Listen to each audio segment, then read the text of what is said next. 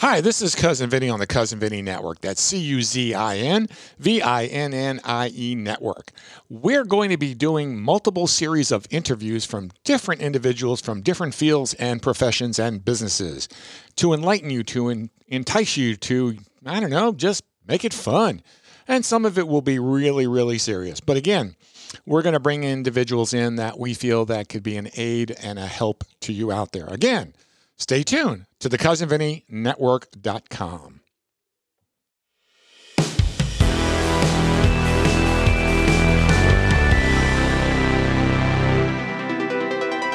Welcome to the show. This is Cuzin Vinnie, and I'm so glad you're here.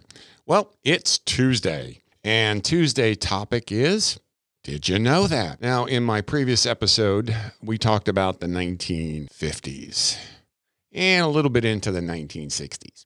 I'm picking up where I left off 1968. Now, 1968 was a pivotal year for our family.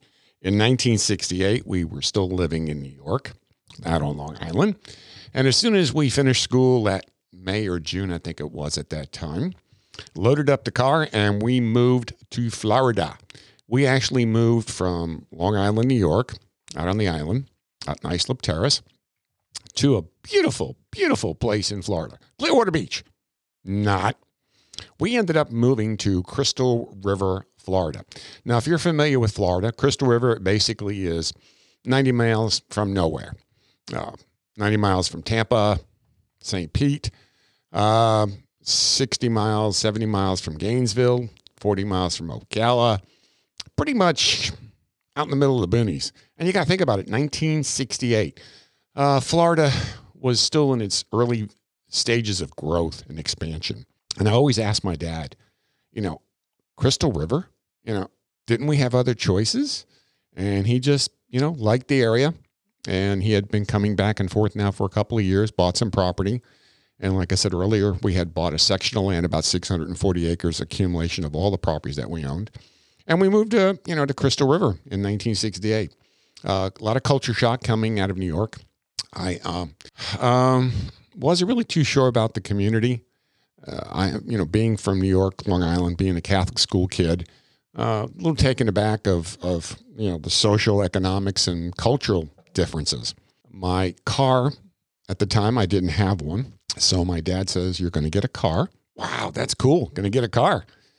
Uh, we ended up going to Brooksville, and I ended up getting a 1968 Opel Kadett, baby blue. And if you know what they are, they really, really were hot cars. Not uh, no air conditioning, no radio, but a 1968 Opel Kadett. I went online and found a few of them, and they still look ugly.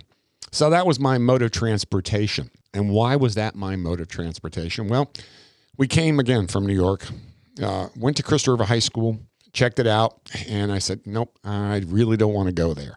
I was not ready for the cultural change, uh, 1968 from Long Island to here, coming from a Catholic school, going to a public school. Uh, just more than I could handle at that time. My dad found out about a school in Ocala called Golden Hills Academy, uh, uh, a prep school, private school that was built by the Castro Convertible Family Company out of New York. Uh, Mrs. Castro built the school for her son Bernard because he had so many issues up north. So ended up going to Golden Hills my um, junior year, and uh, it was an experience. And and and that summer that we came here, uh, my dad says you're going to work. So I ended up working at the IGA in Dunnellon. And that was kind of an interesting time. I had been in the grocery business, so it was no big surprise. And the Hess brothers, whose dad owned the IGA, thought they were going to have a little bit of fun with me, and they took me out on the um, the river in home, um, not Homosassa, but in in Dunnellon, the Blue Run. And those of you who know me know that I don't float. I have no ability to float whatsoever. So we're out on the, the Blue Run in the evening, and they're out there jumping in the water, doing all kinds of crazy stuff, and I'm sitting in the boat. And they were gigging for little baby gators and throwing them in the boat, and I'm freaking out. And it was it was an interesting adventure that was my introduction to Florida. I hadn't even hung out in River yet. I was hanging out more in Dunnellon because it was closer to our home. So the guys, you know, thought it was kind of cute, and we took the Gators back, a couple of them, I think, and then dropped them in their dad's grocery store that night. Next morning, all hell broke loose when the old man saw the Gators floating around the, you know, the, the grocery store.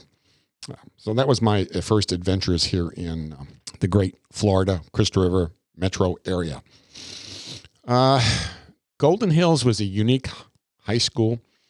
Uh, we were, called day students. My sister and I, we drove back and forth to Ocala every single day in that Opel Kadett with no air conditioning and no radio. Had a cassette, uh, not a cassette, an eight track player. So we would drive back and forth um, until I graduated in 1970 from Golden Hills.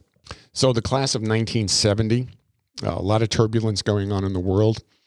Uh, Vietnam was at its peak. Uh, the Tet Offensive in 68. So they were drafting people like crazy. So in 1970, the draft lottery came up and we all registered for the draft and um, we all watched the uh, numbers being pulled on television and all of us were of draft age.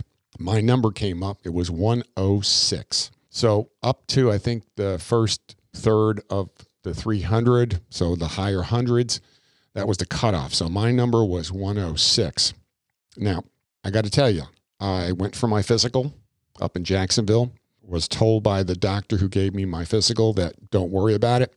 You will not be drafted because you have a bad eye. My right eye has been issues since birth. I don't have any focus. I can't control it. I can only see big shit. Well, so I didn't pay attention to it. So I, I went and did my physical up in Gain, um, Jacksonville. And uh, prior to graduating that uh, June in 1970, I think it was like March or April, I got a little letter in the mail saying, Congratulations, you've won the prize. You've been drafted. Huh? What? I thought I was not going to be drafted. So I uh, sat there and contemplated my choices. One, I could go to Canada, not cold. And first of all, I I I, I felt like I owed um, my um, my responsibility was to, to to own up. So I got drafted, and I decided to enlist versus being drafted. And the choice was if you enlisted, you got to pick what kind of job you did in the military versus being just told what to be doing. So I enlisted as a company clerk, kind of like a radar, but kind of dumber. And so I ended up being a company clerk, and I went through my training, uh, graduated in June, uh, party for a couple of weeks, and by July, I'm in Fort Jackson, South Carolina. Uh, if you've been ever been there, it's it's hot, it's miserable, it's humid. It was not a fun time for your first, you know, couple of months after graduating from high school and expecting to have a fun summer. And it was kind of ironic because prior to going to uh, Fort Jackson, we were partying here in Crystal River, all my friends, you know, saying, "Hey, congrats! You know, you're going, uh, you're going to Canada." No, I'm, I, I've enlisted, and we were in Beverly Hills one night, not Beverly Hills, California, but Beverly Hills, Florida, and we were out there, out in the woods, partying, having some drinks, and kind of crazy shit. And I met a guy by the name of John Baker, and you know, he and I kind of hit it off, kind of talked a little bit, but really didn't say a whole lot. Lo and behold, I'm uh, getting on the bus in Jacksonville to go to Fort Jackson. And there's Baker.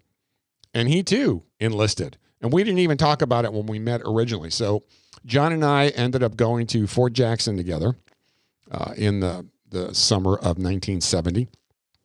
Went to basic training together. We both enlisted in, or both of us qualified for leadership training school. Uh, he went on to go into the airborne. I didn't. I didn't think it was a good idea to run, out, jump out of a perfectly good airplane. And did my advanced infantry training classes at Fort Jackson in 1970. Now, the story goes like this We were out partying, and in the Army, you just can't call in sick. So I went on sick call and complained about my eyesight because I was having issues with my my right eye. You know, we were doing a lot of, you know, tedious work and my glasses. So I said, you know, I said to the doctor, can I, you know, have you look at my eyeballs? So he looks at my eyes and he says to me, okay, cover your left eye, cover your right eye. So I cover my left eye and he, and he says, what do you see? And I said, uh, a big blob. He goes, excuse me? He says, I see a big blob. He says, you can't see out of your right eye? Um, no. How did you do basic training? I said, they taught me how to shoot left-handed. They put a deflector on my weapon, just wouldn't hit me in the in the face. So I went through basic training um, with without any uh, aid of any kind, and and even my platoon leader or my um, yeah my platoon leader or my sergeant said, I don't know what you're doing here, but you know this is crazy. So the doctor came back with another doctor. They looked at my eyes And they said, Well, we're going to give you a couple of choices. Okay. We can fix it. I said, No, I had surgeons do it in New York. It's not going to be fixed. Okay. Uh, we can forget about it. Okay. And go back to work and, you know, finish up your classes and your training and all that stuff. Or we can, you know, let you out of here. And I go, What do you mean let me out? He says, We can discharge you. So in um, November um, of that year, I was discharged, honorable discharge. And ironically, when Baker and I went back to my uh, barracks on the on my locker area or wherever it was, there were orders sitting there. I still have them someplace in a file cabinet, and it said RVN, Republic of Vietnam. So I had orders for Vietnam, but I did not go in country. So I want to make that clear. I served in the Army during the Vietnam era, but I'm not a Vietnam veteran. And there are people out there that will steal valor. I did not go to Vietnam. I had most of my friends went. I served during that era. So I just want to make that perfectly clear because some people will go out there and say, oh, I was a Vietnam veteran. No, I was a Vietnam veteran in that era, but not served in country. So that was my uh, summer of 1970. So I'm going to leave it at that and we'll pick it up and go from there from the time I got discharged. Oh, when I got discharged, my dad had sold my beautiful Opel Kadett. So what did he replace it with? A 1970, catch this, hot car, green Chevy Vega. Okay, that's a real chick magnet. Anyway, this is Cuzin Vinnie, and uh, wanted to say, did you know that? Thanks for listening.